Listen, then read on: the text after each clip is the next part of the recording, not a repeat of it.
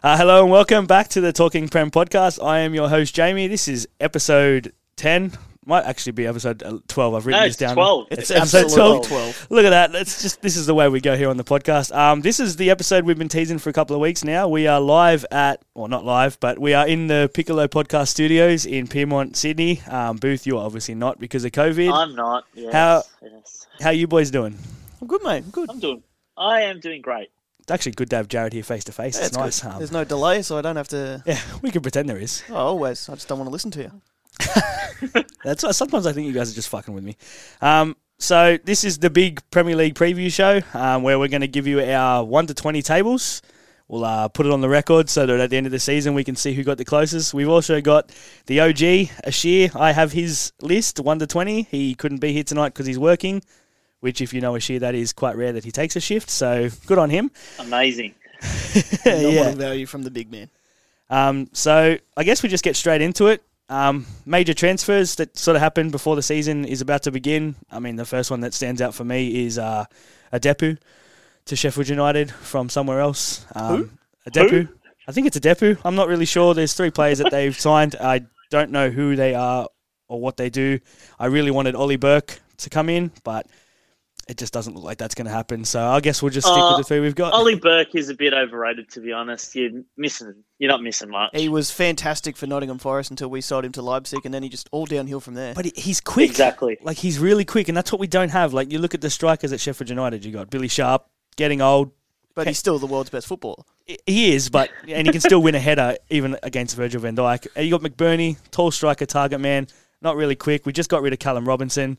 There was a quick guy we had up front. Muset's okay, but he's a little bit hit or miss. He started the season last year on fire, picked up a knock, and then sort of finished dead. So I really was hoping we'd get Oli Burke. We didn't. So Oli Burke's a winger. He's not really clinical in front of goal. Yeah, but when you look at it, look what we've got.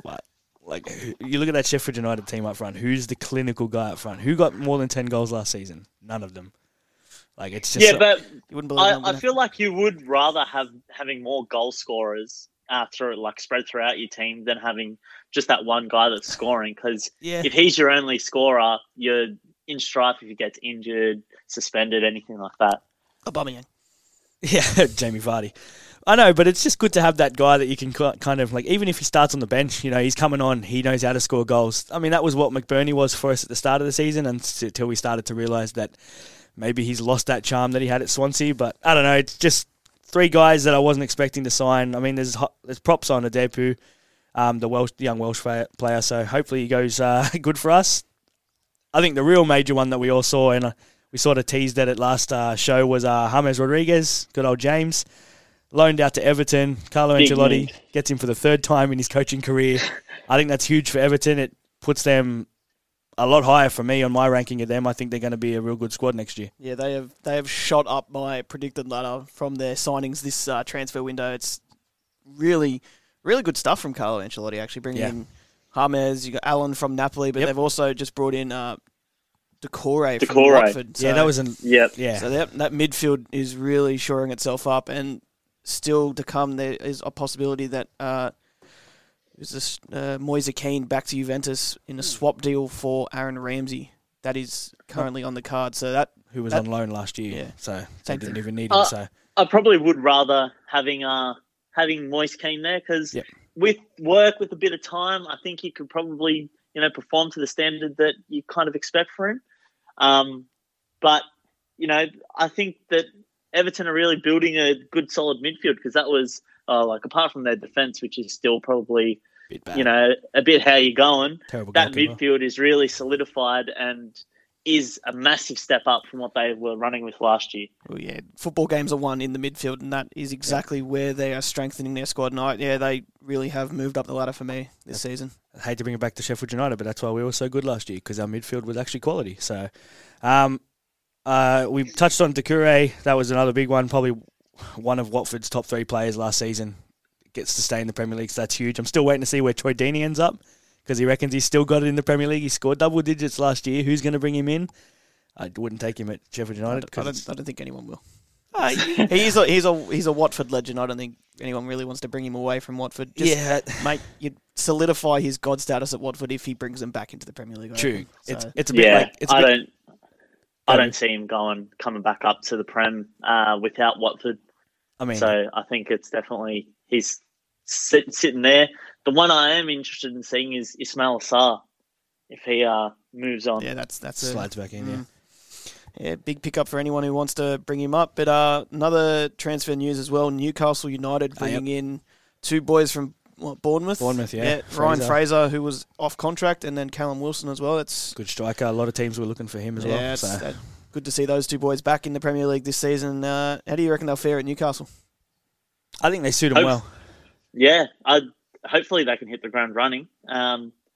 If Fraser can give some of his form of 2018-19, I definitely can see Newcastle not pushing above mid-table, but, yeah, definitely finishing in that safe mid-table area.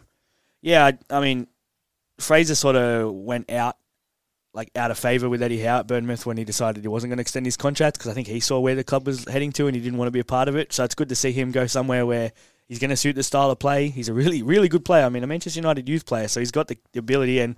I mean, Callum Wilson, name a team sort of down that bottom 10 clubs in the Premier League financially that weren't after him, you know.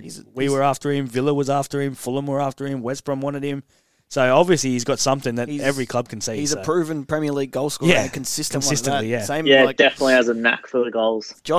Is Josh King still at Bournemouth or is he gone? He's being touted, being chased. I can't remember who's chasing him, but there was a $16 million fee. So we'll see. That'll be updated as we go. Currently still at Bournemouth. So. Still, I would like to see him back in the Premier League this season. He's, a proven goal scorer like Callum Wilson, but see if anyone wants to pay the fee and bring him back up. I know, I think Aston Villa are very close to signing Ollie Watkins from Brentford, so the former podcast team. Unfortunately, he's going to probably go to Villa and will probably end up back down in the Championship. Not the season after, with his good friend, Matty Cash. Other than that, I mean, Chelsea's made some big splashes again. They've improved their squad out of sight, out of mind. But again, with Chelsea, their biggest weakness last year was their defence and, more importantly, their terrible keeper, 50-50 Kepa. Yeah. Man has little arms. He's such a bad, he's got to be a terrible dressing room guy. You look at the way he acted when Sarri was bringing him off in the cup. He just refused to come off as a sub. Like, your gaffer says you're off, you're off. Like, you don't say no. He just seems like a really bad dressing room guy, and I mean, it's okay if you're someone that's as good as, you know, a Henderson or a De Gea in his prime, a Neuer, but you're Kepa. A guy shoots twice at you, one of them's going in. Like, it's that simple. Like, Chelsea have splashed the cash this transfer, but it's, to me, I think they've brought in some quality players in Werner, Ziyech, Kai Havertz is finally signed. Finally there, so we got him in, but to me, it looks like they've spent a lot of money just to finish third on the table to move up one spot. So because they've improved their attack. They've but what's a 4-3 win? Yeah, they've improved their defense in a 35-year-old Thiago Silva. Yeah, that's the one that I'm just not even. I don't think he's a massive improvement. He's going to be a step slow, just like they were last year. It just doesn't make a difference. Other than that, that was pretty much it for transfers. I don't think any other major moves were made. You see a lot of loan deals. There wasn't much major, especially coming out of the Premier League. So, I mean, coming up to the week before, I could see maybe another 2 or 3 happening. Yeah, which is going to completely screw our tables. Just as a prerequisite for what these look like. We might update them next week. After could. Yeah, definitely could. We'll do the one free wild card and swap them around. Liverpool, Thiago Alcantara. How close is that? Is that happening? I think Barca have put in more money to bring him back. Well, they're going to need it could go anywhere, but he, when asked about Liverpool and Man United, he sort of scoffed at it. So, I don't know with him. Could go either way. Because, I mean, if they don't make a splash with that signing, I mean, you look at City's made a couple of big moves. Liverpool's really not made a huge splash in the transfer window. But it's... I mean, they didn't need to. They're still going to be 1 and 2 at the top of the table. Exactly. I think we've all probably got them at 1 and 2, so... Just depending on what order. Transfer yet to come, which is possible. I do know that Alex Telles has flown into England from Porto to the left back. So, and he's available for only $12 million. Oh, a lot of clubs. That's a bargain. Yeah. That is an absolute bargain. So I think the two prominent clubs to sign him would be Portugal B in Wolverhampton. Or United, I think, are chasing him, and they've definitely got the 12 million to splash. And if Wolves are offering 12, United will just up it. But like a left back for United, do they need a left back? Luke Shaw's not a bad guy. Are they going to move him into the centre? Luke Shaw is hot garbage. Yeah, but he's probably the best. Luke Shaw is hot garbage. Yeah, but hot garbage. You look at that defence. Wan-Bissaka's probably better. He'd be the number one ranked, but he's number two ranked in their defence. I mean, which isn't the same. Two out of two isn't a good ranking. You got Criminal Maguire and Lindelof. I mean, I think Lindelof's can develop. Lindelof's improved from what he was, but that's where they needed to focus the transfer window, not on trying to get Sancho and effectively giving up and really. I mean, Van der Beek, is that who they signed? And his performance for the Netherlands was subpar. He hooked after 55 minutes. So. That's probably just the hype of going United. Other than that, nothing really transfer wise to go. Probably, like you said, we'll see a couple more big signings before the season starts.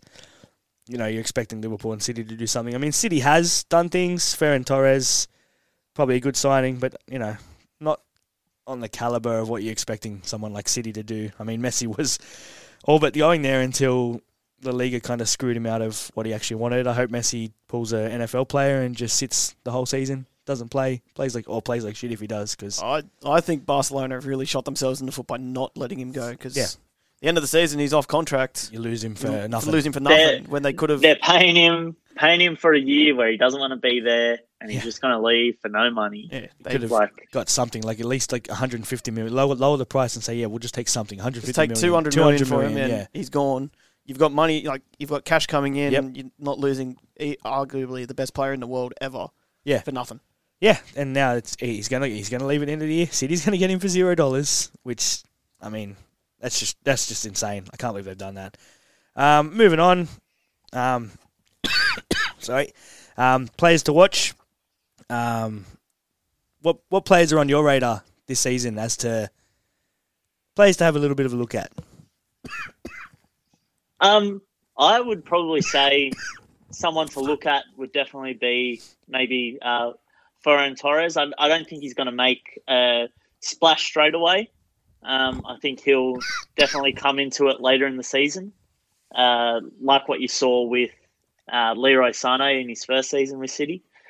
I can also see Sander Berge improving on his season at Sheffield, so just keen to see where that goes. What about you, Nugget? Look, to be fair, I know he's a big signing coming in, but I really want to see how James goes at Everton. We did just discuss him earlier, but he hadn't been playing probably his best football at Madrid, I think. So, if any footballer, bringing him in is again a big move from Everton. But he's absolutely a world class player, and this is his time to step up and show the world what he can do. I mean, he did it in 2014 at the World Cup, and that's why Madrid splashed the cash on him and. He hasn't really lived up to it since. No, so him in the Premier League. Same with Timo Werner. Yeah, Werner, proven goal scorer in Germany. So I want to see how he goes in. Can he replicate it in the Premier League? That's the big thing. Yeah, that's the one thing I think the Premier League is difficult or more difficult than any other league in the world. So it's the best league in the world. So that's seeing players come in. I mean, Mesut Ozil was easily one of the best attacking midfielders in the world when he came in. Same with Alexis Sanchez, one of the best wingers in the world to Arsenal, and they've just absolutely done nothing in the Premier League. Like Sanchez, again, playing good football now, but he's over in Italy where it's a little bit slower. He's where he can dominate. So the big signings, again, Kai Havertz as well. You see him sitting in behind Werner, so...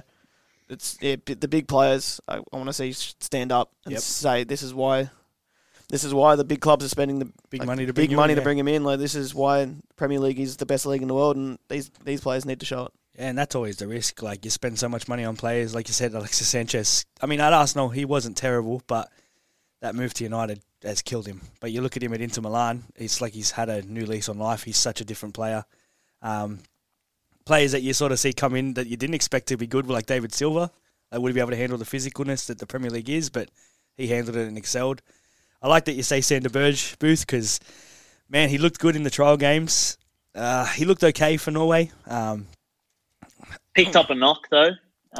Yeah, it was a bit scary. Last game. I'm not going to lie, my heart was in my mouth when I saw him go down, but apparently he's okay. He's all set for the start of the season, so he just looks so dominant when he runs. Like, the trial games I've seen, he gets the ball on the edge of the box and makes a run in. They can't bring him down. Centre-backs are jumping at him, and they just can't get him down. A little cutback to Billy Sharp, to Oli McBurnie. It's so unstoppable. So, yeah, I'm glad you mentioned him. One of the ones I'm looking at is Bruno Fernandes. We saw what he could do last year. Can he do it again? Score penalties. Yeah, I mean, it was penalties, but he could set up to... He was good getting like the ball in behind the defence for the likes of Mason Greenwood, Marcus Rashford. Now that teams have had a chance to have a bit of a look at him, is he going to be able to continue to be that sort of player? A lot of people are saying, oh, United are going to be up there challenging for that title because, you know, how good Bruno Fernandes is. But it's like, yeah, but that was a 7, 8, 9 game sort of stretch. Now there's a 38-game season. Teams know what to expect from him, know how he plays. Is he going to be able to adapt his game to the other team's defences adapting around him? Yeah, no, it's a good point. But probably a big reason why I reckon he will be good this year converting those penalties is Donny van der Beek was the most fouled in-the-box player in the Eredivisie last season. So that's big pick-up for United there. So Bruno can get his 20 penalties this season. Tactical move. It's a good move. It's a good move by Oli there. But I totally agree. Fernandes was phenomenal at the back end of last year he's 8 games for United. But, something like that, yeah, and some Europa League. Yeah, the Europa League games. But, yeah, it's a new season. Coaches are looking at what he can do for United, and I reckon he's probably going to be consistent, I reckon. But yeah, I don't think he'll be consistent, bad. Yeah, I don't think he'll be awful. But, yeah, consistent over 38 games is definitely a big ask. So especially in the Premier League because he's going to get hit. They're going to it's just going to be – yeah, it's different over 38 games. And that's United's another team who didn't really strengthen areas that they needed to strengthen. Like, yeah, Chelsea's done good in their attack. What have they got at the back now? And then United's the same. If they brought in a really good, solid centre-back, it makes them a more serious title contender because they've got it up front in spades. Greenwood, Martial when he feels like doing it. Rashford, Pogba can feed him in. Fernandes now can feed him in. They just don't have it at the back. Although they're going to have a really solid goalkeeper because I'm praying to God that Hendo didn't sign that contract to be the reserve goalkeeper, so there's an improvement there because he won't make anywhere near as many mistakes as De Gea. But teams like that just got to really sort out sort of the areas they need to strengthen, and not so much the areas they're already strong in. Any other players to look at? I mean, I can definitely see a lot more of those players that England under-17 World Cup team. So like your Tarek Lamptey, who's at, I'm pretty sure, Brighton Hove Albion now. I think you might see him sort of burst onto the scene and people take a second look at him this season because definitely after the COVID break, he sort of broke out and got into that Brighton starting 11. So hopefully for his sake, he can produce because, yeah, he can either play fullback or right wing. So looking forward to seeing a bit from him. That was one of the good things about last season as well was the young players coming through for most of the big clubs, like Foden, Greenwood, Abraham. Look at Chelsea with their transfer ban. Just had to actually use their youth players. Yep. And Mason Mount, phenomenal season. Yeah, amazing, which is the sad sort of thing that now they've brought in all these big-name players. They're going to squeeze these guys out. Hopefully they can look at loan deals. But you look at Pulisic, the season he had last year, he's not going to get the same game time now because they've just bought players that play in his position. Abraham's going to be completely squeezed out. It's sad, but, it's how Frank Lampard wants. I mean, this is his first chance to dip into the transfer window, and Jesus, he's dipped into the transfer window. The bloke is playing FIFA career mode, isn't he? He's just gone out and spent as much money as he can. He's building a fantastic German Bundesliga team. Well, forward. Yeah. It's phenomenal. Probably another player to watch is Ruth's favourite man at Leeds, Rodrigo. Oh, yeah. Oh. I was going to mention him. Can't wait to see him bag more than 10 goals and Booth having to eat a hat. That's... Yep. Probably going to be the highlight of my season is after, I reckon, I'm not even halfway. I reckon after about 17 games, the bloke will have already bagged 10. I think he's going to have a good season. You laugh, but I will be laughing at the end of the day. So what did we set his over-under at? Was it just 10? Booth said double digits, right? If he gets double digits in the league. Double digits in the league, the man eats your hat. I think I don't want my lockdown apparel hat. I think easily he's gonna get 10 goals. Like, I mean, he's a good player. Like, Valencia wasn't great the last few years, but he is a good striker. Yeah, he only scored 7 last season, but I think in a team like Leeds, with a gaffer like Bielsa, I think he's going to have a great season, and I actually expect Leeds to do big things this year. Leeds want this. They want to be in the Premier League. They're not Villa, all right? They are not Villa. Fuck Villa. Let's just get that out there. But, yeah, I think him with players like Calvin Phillips behind him, that midfield for Leeds last year was like a motor, was like an engine, was like the engine room for that Leeds United team. Everything went through them. They were clinical going forward. The way they passed the ball in that sort of final third, Championship teams couldn't handle them, which it's been Leeds for a couple of seasons now, but it was good to actually see them carry on and not choke at the final hurdle. Nottingham, Leeds couldn't beat Nottingham last year, but again, Nottingham was still in the Championship. So. I reckon Leeds just want it. The Leeds fans want it. So, Rodrigo, good season. Yeah, I reckon at least 15 goals this season, I think. That'll probably be where I cap it at, but 15 goals and 1 less hat. Yeah, I'll have 1 less hat. I just don't think I can see it. I think the highest player has scored coming up from the league below in the Premier League in the last decade's been about 10 goals. I think 12 was from Benteke, and that was in 2012 or 2013. So how many did Pukki end up with last year?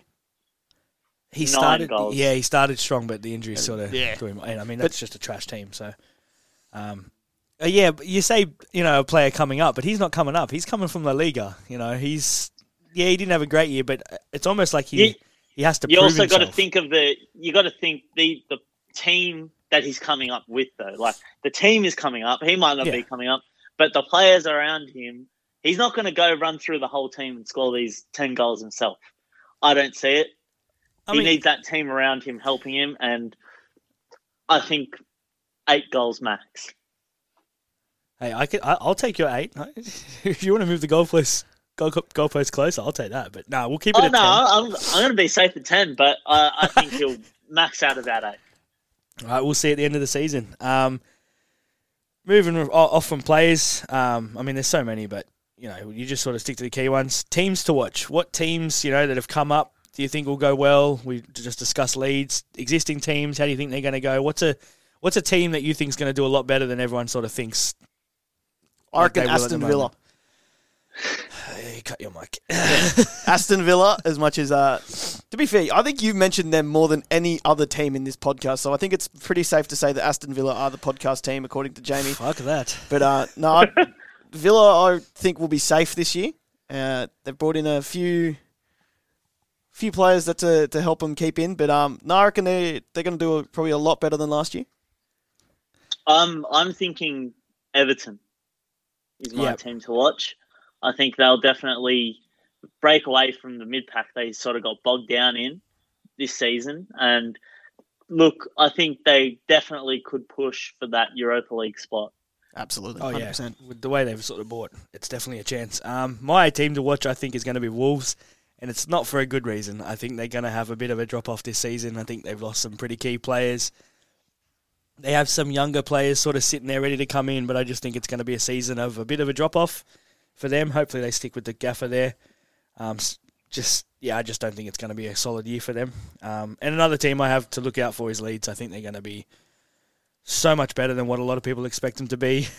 I don't have them incredibly high on my ladder, but I think they're going to be very safe very early. Much like Sheffield United this year, and maybe sort of fall off towards the end, but definitely won't be worried with the relegation this season. Yeah, but Leeds do have to initiation by fire with Liverpool first round. Liverpool at Anfield, which doesn't matter with no fans, but that's probably a good thing for them, but get it out of the way early. That's what I liked about Sheffield United. We played them twice before January. And, to be fair, I think City will probably have a better year this year. I mean, plastic fans, no fans, it's the same for them, isn't it? So it's the atmosphere. Yeah, the atmosphere is still there for City, so they push them up a bit higher on the list. And Liverpool can just play "You'll Never Walk Alone" through the grandstands like they do usually, so that's how they create the atmosphere. Fickle fans.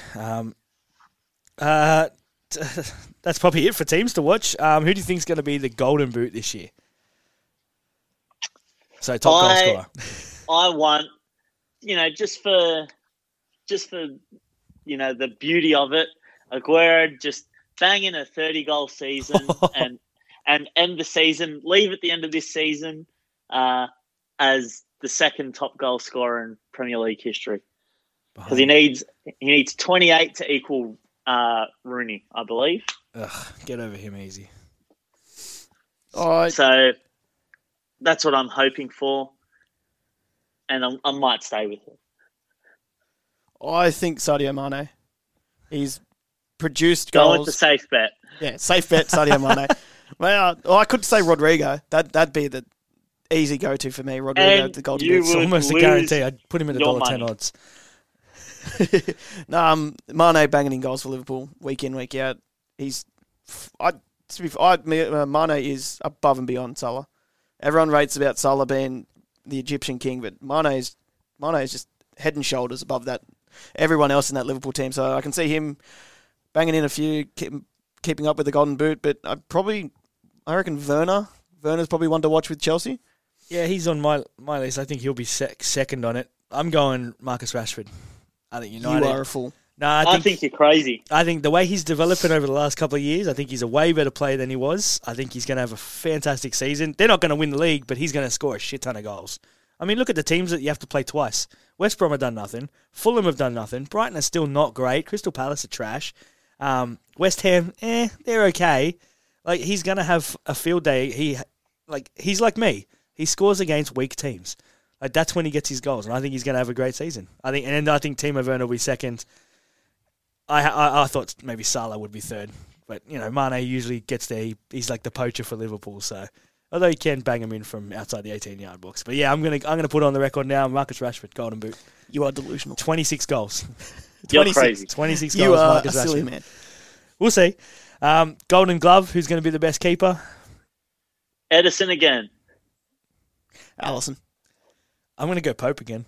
I think he's just such a good goalkeeper, and the way they set up defensively, Sean Dyche doesn't really give a fuck about attacking.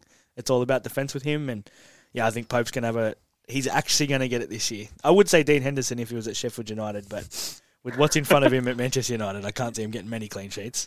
But hey, a 4-3 win is still a win. Anything else you need sort of preview-wise? Well, that's about it. I mean, you could go young player. Like, who do you think is going to be the best breakthrough, or not breakthrough young player? But I don't think Phil Foden's going to drop. If anything, he's going to be better. Mason Greenwood might not get as much time this season at United, but he's still like amazing. Tammy Abraham's not going to play as much. Neither is Mason Mount. So I would think it's Phil Foden, since he still qualifies as a youth player going into his first season. Yeah, I think the two youth players that are going to sort of grow him, like people will take notice of that, as I mentioned before, Tarek Lamptey and probably Dwight McNeil as well from Burnley. Yeah, that man is Burnley's one and only attacking output. He was feeding Chris Wood the crosses. Hey, whoa, Jay Rodriguez is still there, right? I mean, he just always scores goals. So as long as he's there, Burnley will score at least one goal a game and get a 1-0 win at fucking Turf Moor. I think we'll get into the fun stuff now.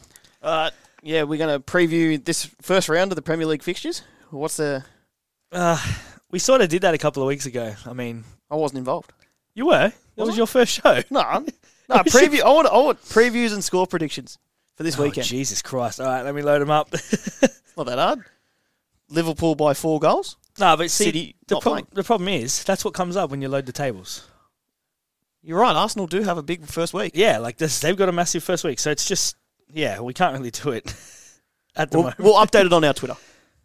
Yeah, that's right. Yeah, we'll tip on the Twitter. Yeah, I was thinking about doing a fantasy Premier League comp, but it'd just be us three and maybe Ashir. And Bobby, because he's our biggest fan. Yeah, and Bobby Watt and Joshie Miller. Joshie Miller will jump in. I was thinking more of the fun stuff, like let's rate the kits from 1 to 20. Because there's some really good. There's some really good, and there is some really bad. So. I wouldn't even use them as toilet paper. The Manchester United away kit. Ooh, yeah. You mean the third kit? Are we just going to be rating the home kit? Just the home kit. Just the home kits, yeah. So leave that Man United one out of it.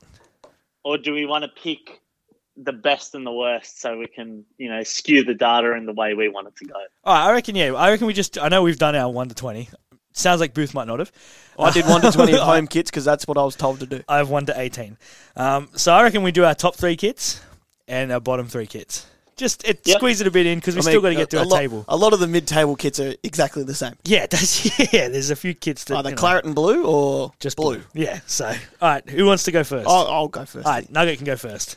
Pretty sure the youngest... No, that's Booth. Anyway, middle child. The middle child, yeah. No, I reckon Sheffield United have the best home kit this year. The white and red... The detail and the red stripes is what did it for me. Have you seen the back of the jersey, bud? Who cares? They're going forward. They're running at me. I'll be like, hey, that's pretty cool. And not defend. Number two, the light blue of Manchester City with the light white ripples through it. Yeah. Delicious. And the mosaic. Yeah, the mosaic. Yes, very good. But just the classic. You've got to have Leeds, the clear white. Yeah. And little blue. God, it's a gorgeous kit, isn't it? Another reason why I think Rodrigo's going to go well, because it's the Valencia kit in England. Just saying, Booth. Just saying. All right, so that's your top three. What's your bottom three? I can see him there. Oh, it's bottom three. They're hot garbage. Try and sort it out, yeah. At number 18, the West Bromwich Albion kit. Oh. That just hurts my eyes to look at. 19, Crystal Palace. Yeah. No, not good. I miss.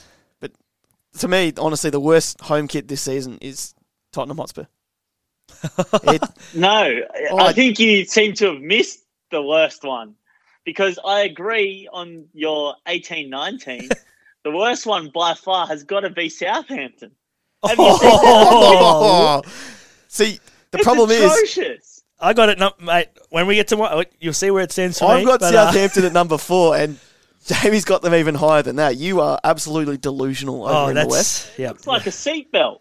It's River Plate, mate. It's River Plate. It's the comedy. Opposite, the alternate goes the other way.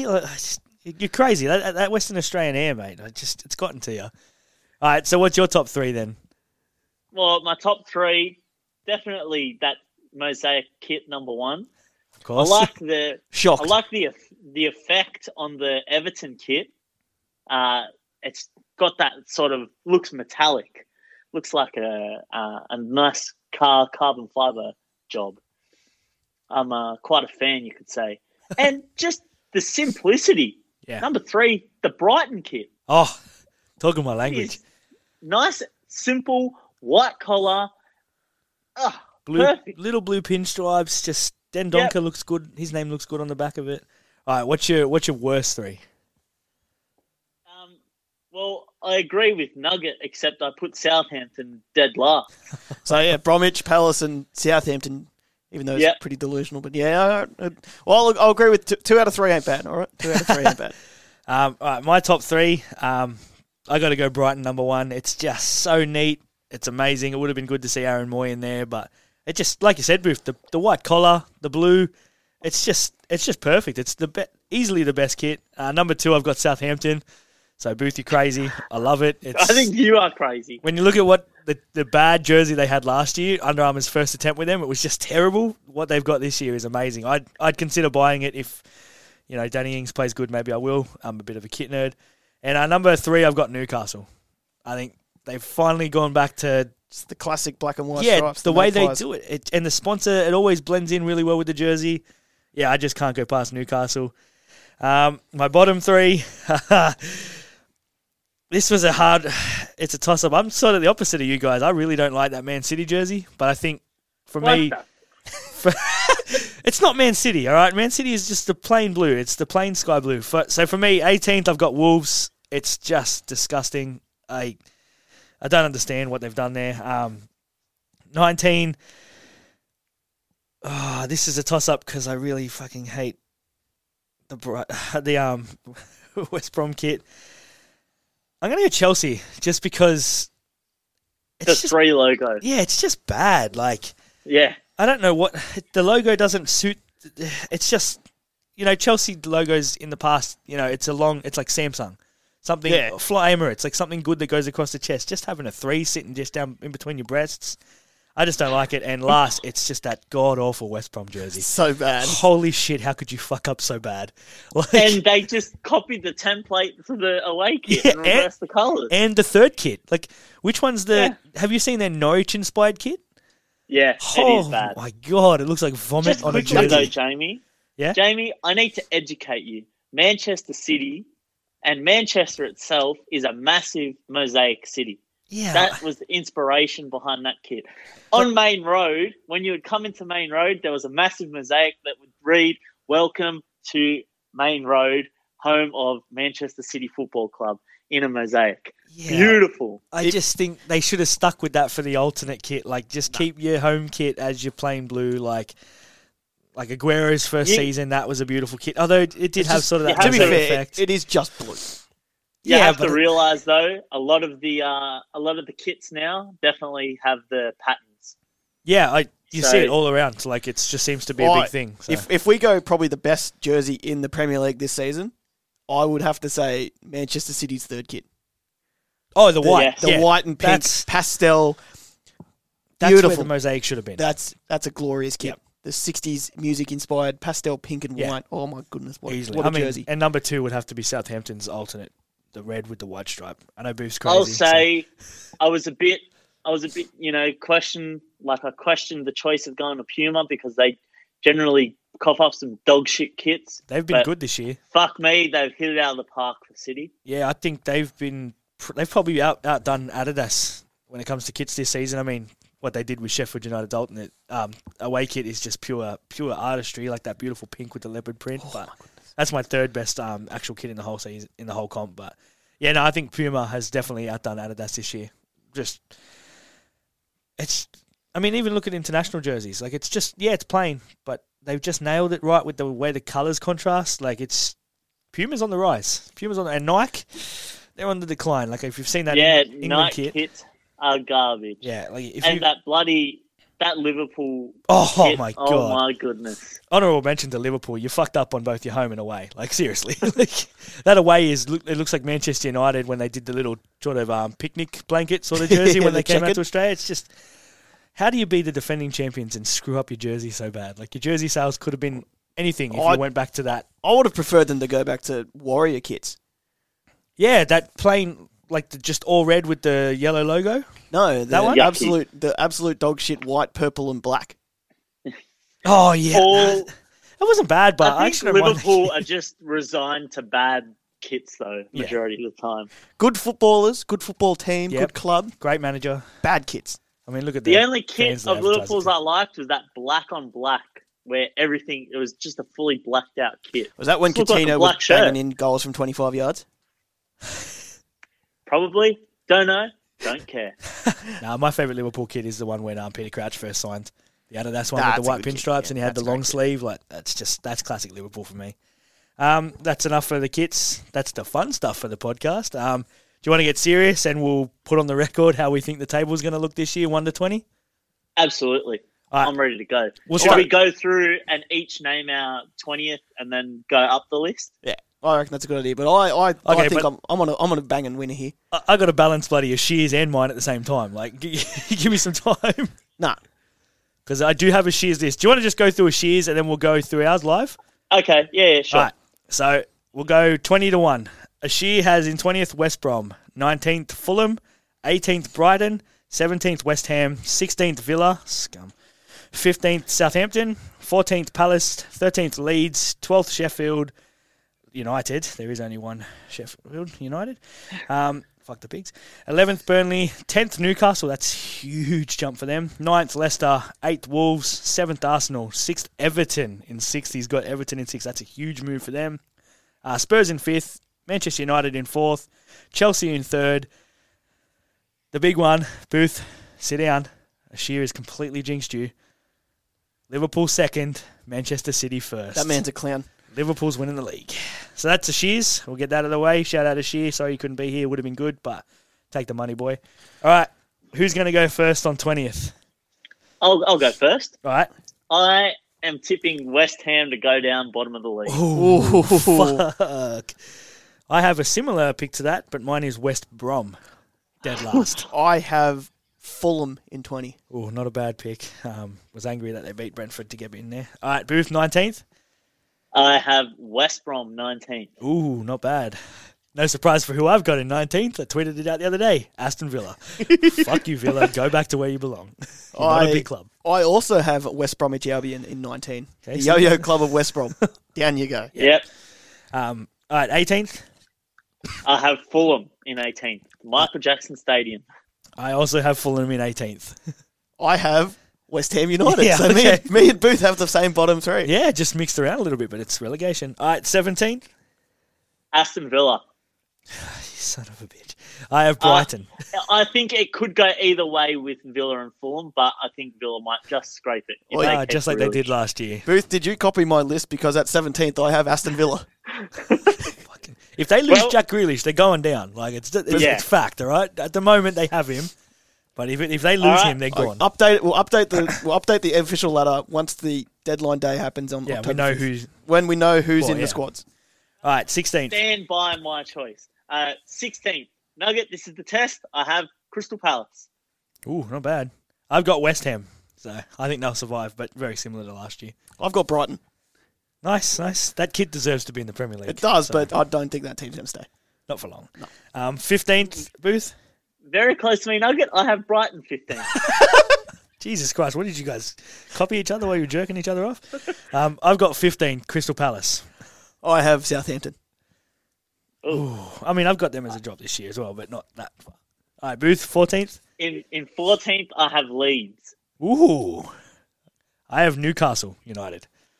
Not the Jets. Crystal Palace. Holy crap. All right, 13th? 13th, I have Burnley. Ooh, that's a big drop for them. I've got Southampton. I have Leeds. Okay, so I rate Leeds so much higher than you guys. All right, 12th? 12th, I have Newcastle. I have Leeds. See, I rate them so much higher than you guys. I have Newcastle. Jesus Christ. I mean, they've made good signings. So. Stay away from me, Booth. All right, 11th? 11th, I'm tipping Southampton, keeping that mid-table. Jeez, someone's rating Sheffield United high. I have Sheffield United in 11th. I think they're going to drop off. I have Sheffield United in 11th. Yeah, there we go. That's consistent. All right, 10th? I have Sheffield United. I got Wolves. I think they're going to have a big drop. Burnley. All right. So it's kind of easy to pick the bottom. Like it's pretty consistent. Yeah. It's going to be interesting to see where our ladders are at the top. So 9th. 9th, Wolves. I have Burnley. I have Wolves. Jesus Christ. Nugget. I want to hear number 8. All right, 8th. Leicester. I have Everton. I have Tottenham Hotspur. Ooh, that's a drop. All right, number 7. What was that? Tottenham. You're going kind of quiet. Tottenham, I heard. Yeah, I think I heard Tottenham.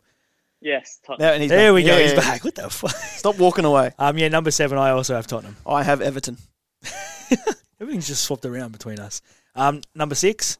I have Everton in 6th. Oh, nice. You and Ashir. I have Arsenal. I also have Arsenal. Yeah, all right. 5th? 5th, I have Arsenal. I have Leicester. I have Leicester. All right. This is where it gets interesting, the Champions League qualification spots. Number 4. Number 4, Manchester United. I also have Manchester United 4. Manchester United. This could be a consistent top 3 at least. Number 3, Booth? Liverpool. Whoa! Fuck. Big call. I've got Chelsea. Jesus. I've got Chelsea. You think they're going to drop that much? Look, I've watched the 2 Netherlands games so far, and Van Dijk has looked average. Yeah, the man is standing around in no man's land. He's not tracking. He's not marking space properly, and he is literally the heart and soul of that team. Yeah, but he's not playing well, Liverpool's not playing well. It's different playing for your country as opposed to playing for your club. I don't think Van Dijk's ever played well for the Netherlands. No, I mean, look at Sterling. I mean, England's been terrible and he's not been great, but, you know, when he plays for City, he's like misses open goals. Yeah, in important games. But, like, he's a champion. Like, I just think I want to take national team into it because Sander Berge has been amazing for the national team, but he's also really good for us too. It's a different ball game, Premier League to your national team. When you go back to what the system is like that he's used to playing under Jurgen Klopp, that he's played for a few seasons now, I think it's totally different. I know he might not look good in that orange jersey, but when he puts on that red one, it's just different for him. You are with these players. I definitely do think Liverpool, especially with the amount of signings or lack thereof, might experience a bit of a drop-off. I just think that's going to result in, instead of it being close to 100 points, it's going to be more like around the 90-point mark. So I've got Chelsea as three. I've got Chelsea as three. We're the same. Booth number two, I'm guessing Chelsea? Chelsea number two. There it is. I've got Manchester City number two. I also have Manchester City number two. Which means, Booth, you were going for? City number one. Of course. And I've got Liverpool going back-to-back. Liverpool back-to-back. And, do we want to have a stab at what the total points will be for the champions? I think it will be... I reckon there'll be either 1 point or goal difference separating the top two. Ooh. I think it'll be within 3 points for the top three, because I think Chelsea will be up there, but goal difference, they'll just be terrible because they'll win 4-3, 5-4... 2-1, things like that. But I think Liverpool will win on 91 points, City on 90. That's what I think it's going to be. I'm thinking it's going to be an 85-point winner. Ooh. And you're going to be, the top four is going to be spread by 5 points. Oh, shit. Yep. I mean, United are going to be a lot stronger this year. But nice, all right. So that's our predictions. I'll put them up on the Twitter later. So you can hold our feet to the fire as it comes to season. We should sort of put some money on this just to see. Yeah, I'm gonna put an accumulator on it, I think. No, I was thinking more on the podcast. We should just say, well, I'll put in 50 and whoever matches up. Like, one of us doesn't have a job. True. And another one's stealing a living from the New South Wales government. And the other one's not a train driver. And I will happily steal the money off of him. And the problem is, like, we've got so many that match up. It's probably going to end up as a draw anyway. So we'll just see how close we are at the end of it. It's going to treat this like Fantasy Premier League and not give a damn after 3 weeks. Yeah. Really focus at the start. I'm only here for 3 weeks. I just really want Sheffield United to prove me wrong and finish top 10 again. Hopefully go for a European spot, but I just think we'll drop off this year. Nugget, you're our guy sort of for the championship. Do you want to give us anyone you think is going to be in the Premier League next year, taking Villa's spot? No? You don't know at the moment? No, don't know because I didn't look at it. Do you think anyone... I refuse to comment. Do you think any of the three teams that dropped will come back up next year? Who did drop? Watford, Norwich and Bournemouth. I think Bournemouth aren't coming up again. I don't think any of those three are. Bournemouth and Norwich, no. Watford, maybe. I can probably see Brentford going up in... If not, I think they'll definitely get automatic promotion, Brentford. I just think if they lose Watkins, that's a huge loss for them. If anything, I think Watford will make the playoffs. Yep. I don't know about Brentford. I think, again, will make the playoffs. Yep. I can see probably Swansea coming back up. They were very close last year. Very close. I can see Swansea, and as much as I hate to say it, I think Derby might get there this season as well. Two of the players Sheffield United signed would... two of Derby's key players last season. So good. Thank God. That should sort of throw that sort of down. Derby will make playoffs, but... I'm actually really worried about Bournemouth. They've just lost two really key players. Lost their manager. A manager that's, so key to them. They lost Nathan Ake.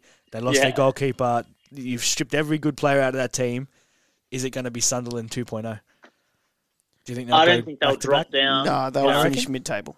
I think they'll consolidate mid-table. All right, because I'm just worried. You look at who they lost, and they were such a fun club to have in the Premier League for so long with Eddie Howe taking charge and a tiny little stadium, no bigger than Campbelltown Stadium. It'd be a shame to see them do what Sunderland did. Although, Sunderland were a big club. Were. Keywords there. Were. Adam Peacock will love that. I think that's it from me, guys. You guys got anything else you wanted to bring up? Nottingham are coming up. I just want to say... Wickham are a shoo-in to get relegated from the championship on possibly the lowest ever points total. Sorry, Adebayo, Ak and Fenwa, but it's going to happen. They don't have the finances to sort of match it in there. It was just a good story, Ak and Fenwa did it once and then did it again and still probably won't play a single game in the championship next season. No, absolutely not. Oh, Booth, did you want to do your Scottish Premier League update? Who? It's all right. They didn't play because it's an international weekend. I'll forgive you for this one, but I do. Speaking of the international break, I did stay up last week to watch an absolute banging game of football between San Marino and Gibraltar. I watched the first half because that's all that happened. Oh, that one goal. Yeah, that's it. 1-0 win. I won't watch the goal. Good goal, but boy, was that good! Some good football. It was just good to see. Park football played on Optus Sport. That's just what it was for me. It was like watching our All 87s. AstroTurf pitch as well. Yeah, that's a little bit odd. One thing. You know what? Yeah, man. I believe national teams should not include professional footballers. I think for the love of the game, the World Cup and everything should just be just random people. Like you just amateurs. You draw 25 people out of like FFA's, player list from Sunday League. They have to be over say 18 years old. And that's how I think the World Cup should be played like that. Fuck the professionals. They can do a professional World Cup. Brazil would win every year, every World Cup, but like I don't care Germany. You don't know that. Most of the Brazilian promising players are already professionals by the age of 14 or stabbed to death in the favelas. Okay. I just like the way it is, to be honest. One of the standout performances I saw was Erling Haaland. How good was he? Phenomenal. 5-1 demolition. Set up a goal, scored two screamers. Reminds me of the time he scored 8 goals in an under-18s match for Norway. I also have scored 6 goals in a game. Not for Norway. For good old Let's Go Park against fucking Bradbury. I scored a hat-trick once. Thank you, Booth. You assisted 2 of them. Yes. All right, well, that's it for our massive, massive preview show for the Premier League. We'll tweet out all our predictions. Just again, a shout-out to Dave from Hull and the Talking Loud Saying Nothing podcast. They talked a little bit about us. Oh, not about us, but about the Premier League for us on their show the other week. Massive thanks to Piccolo Podcasts and Andy for having us in here. Thanks, guys. So much better audio quality than what we're used to. No delay. It's been phenomenal to actually have a proper conversation. Yeah, without me just sitting there waiting for you guys to answer for 10 seconds. Although you're probably just fucking with me, so who knows? Jif and Jam, Hour of Power, new episode out tomorrow. So oh, good. Ooh, there we go. Keep your ears open. Good. And, rate, review, subscribe. Please subscribe. Please rate. I just want to see some sort of ratings coming in. Rate and review and subscribe. Yep, hit us up. Listen to me. Yeah. Well, you said it last week and no one listened. And please, someone from AFC Berry... get in contact. Yeah. We want to make this official. Yeah, we'd love to talk to someone from AFC Berry. Little bit of an update. They had a friendly game they were absolutely destroying, but the trialist keeper for them went down with a pretty bad injury. They called it, I think it was at 5-1. He's okay. He's doing all right. But yeah, just shout out to Berry, the podcast official team. Me and Jared, are both members. Booth, we're just waiting for you to get a job so you can become a member. Yeah. I'll keep you. They actually are working on streams as well. They're trying to sort out how they can stream their games. It's pretty much going to be like watching Esco Park All Age 7s on a laptop somewhere, but I don't care. It's a great jersey. That away kit looks phenomenal. So, yeah, if you love them, become a member, order their jersey, support the club, the Phoenix Club rising from the ashes of Berry FC. That's about it from me. Follow us on Twitter, at Talking Prem Pod. There is a video on our YouTube now. There will be more to come when I get around to it, the Talking Prem Podcast. And like us on Facebook, also the Talking Prem podcast. So that's all I've got, boys. Anything else? It's enough from me. I think you've heard enough of my voice for today. Yep. For a long time, actually, until tomorrow. All right, that'll do us. We'll talk to you next week after the first round of fixtures in the Premier League. Football is back, boys. Yeah, the Premier League's back, still without fans, which sucks, but hopefully we'll be with fans soon enough because there's no better sound than the away fans going off when they score a goal at the opposite end of the field. Up the Blades. Forest till I die. I'm on City. See you next week. Thanks, guys. Bye.